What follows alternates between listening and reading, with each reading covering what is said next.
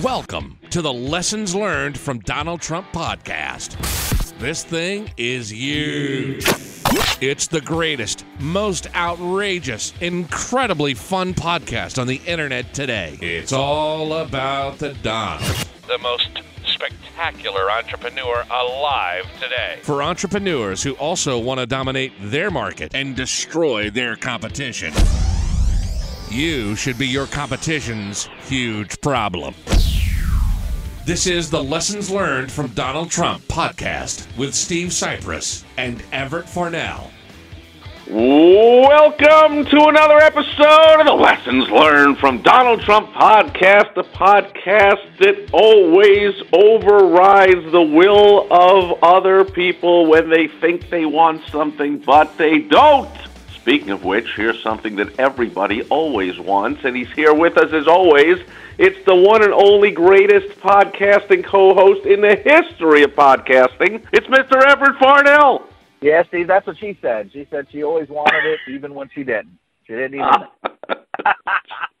the, Uh, is that I'm not not so sure that's the context of this week's episode because dear listener actually uh, you could probably guess the episode is all about as we record this we're anticipating that Congress is going to vote to disallow Trump's wall money funding emergency something or other whatever and they're going to say you can't do that and Trump is going to take out his veto pen for the first time ever in his presidency and say oh yeah I can and boom he's going to veto it there you go. And what that means for you, dear listener, as a business owner, is sometimes you got to do the same thing. Now, in general, you're going to have the most success by not bucking the tide, by riding the wave, whatever you want to call it, by going along with the flow and discovering what your prospects want most and then offering it to them. That's the low hanging fruit, simplest, easiest way there is to make sales and build a business. However, once in a while, like Trump is experiencing now, to be an actual leader, you're going to need to override the will of your prospect or your customer who's going to say, I want it done this way. Say you're going to do landscaping. They say, I'd like to have a couple of bushes over here and I want to plant this kind of tree over there. And you know that that kind of tree doesn't work well in that area. It's going to need to be closer to something, or it's too much shade, or who, whatever. If you just be weak and go along with, oh, I got to go along with what they say, like Trump could say, oh, they overrode me, I got to go along with it. That would be so weak. If you're going to be that weak and plant that tree and then the tree's going to die, what the heck kind of landscaper are you? So you've got to be strong enough, like Trump is showing, to veto that selection. So in general, you go along with what people want. Trump has always so far gone along with what Congress wants to do or more appropriately, never does anything, and Trump goes along with it. But this one time, he's going to say, yeah, no, you're wrong, and I got to override it. That happens all the time in business when someone's running their business properly, doesn't it, Everett? Absolutely. As a matter of fact, I'm going to pull out the old files, some of the classic stuff, and I'm going to make a reference back to Tommy Hopkins and uh, How to Master the Art of Selling. He says, during your sales interview, it's the salesperson's job to decide what the prospect needs because the prospect is not an expert in your product or service.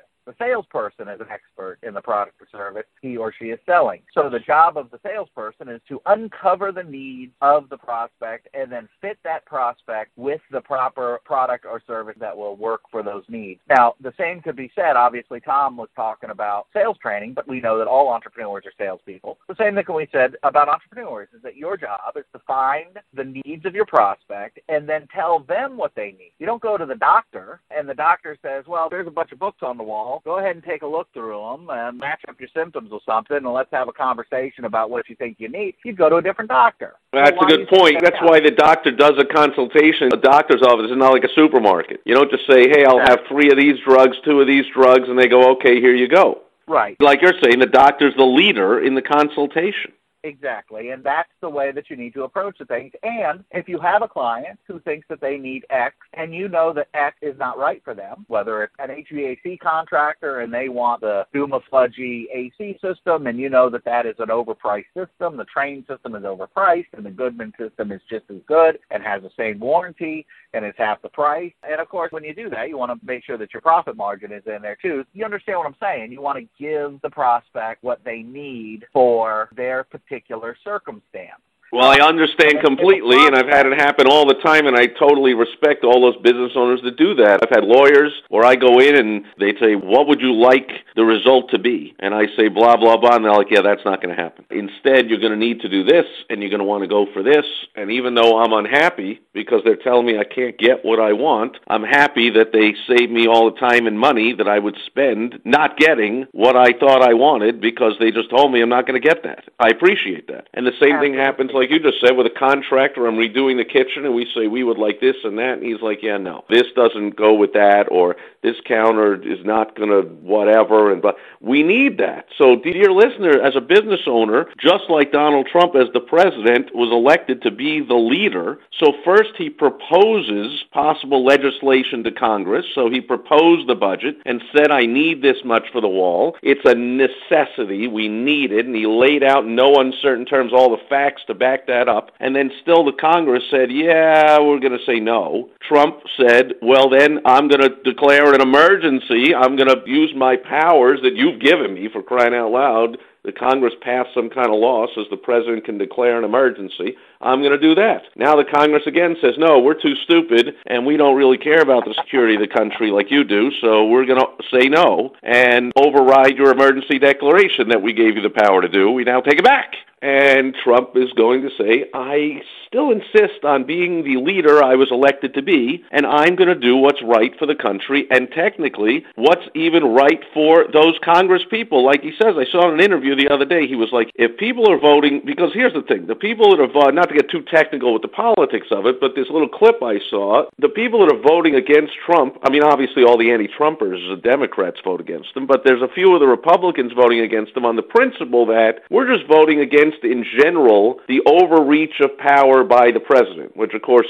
I don't know anyone that wouldn't agree with that. But Trump comes out and we've talked about this before, a master of reframing, and he says, look, any of these Republicans that are voting, and the Democrats, but especially Republicans that are voting against me here, I think it's a bad vote. They're voting against national security. They're voting in favor of child trafficking. They're voting in favor of drug trafficking. They're voting in favor of illegal immigration. I think it's a mistake. Therefore, he's exercising his leadership in vetoing that and doing the right thing and getting the wall built where it needs to be built so that people coming over don't die and get raped. The people guarding the border don't get killed and assaulted and rocks thrown at. I mean, the whole come on now. When Trump first came out with the whole build the wall, whatever, and if you remember or you listen back way back through the archives, one of those early episodes, I was never in favor of the wall. I thought a ridiculous thing. It's going to be tied up in the courts forever. You're going to have to exercise eminent domain. That I'm not a big fan of the government coming in and taking private property and just giving them what they think it's worth. And the wall, of course, will not stop everything from happening. Ladders, drones, tunnels can get over, under, around the wall, whatever.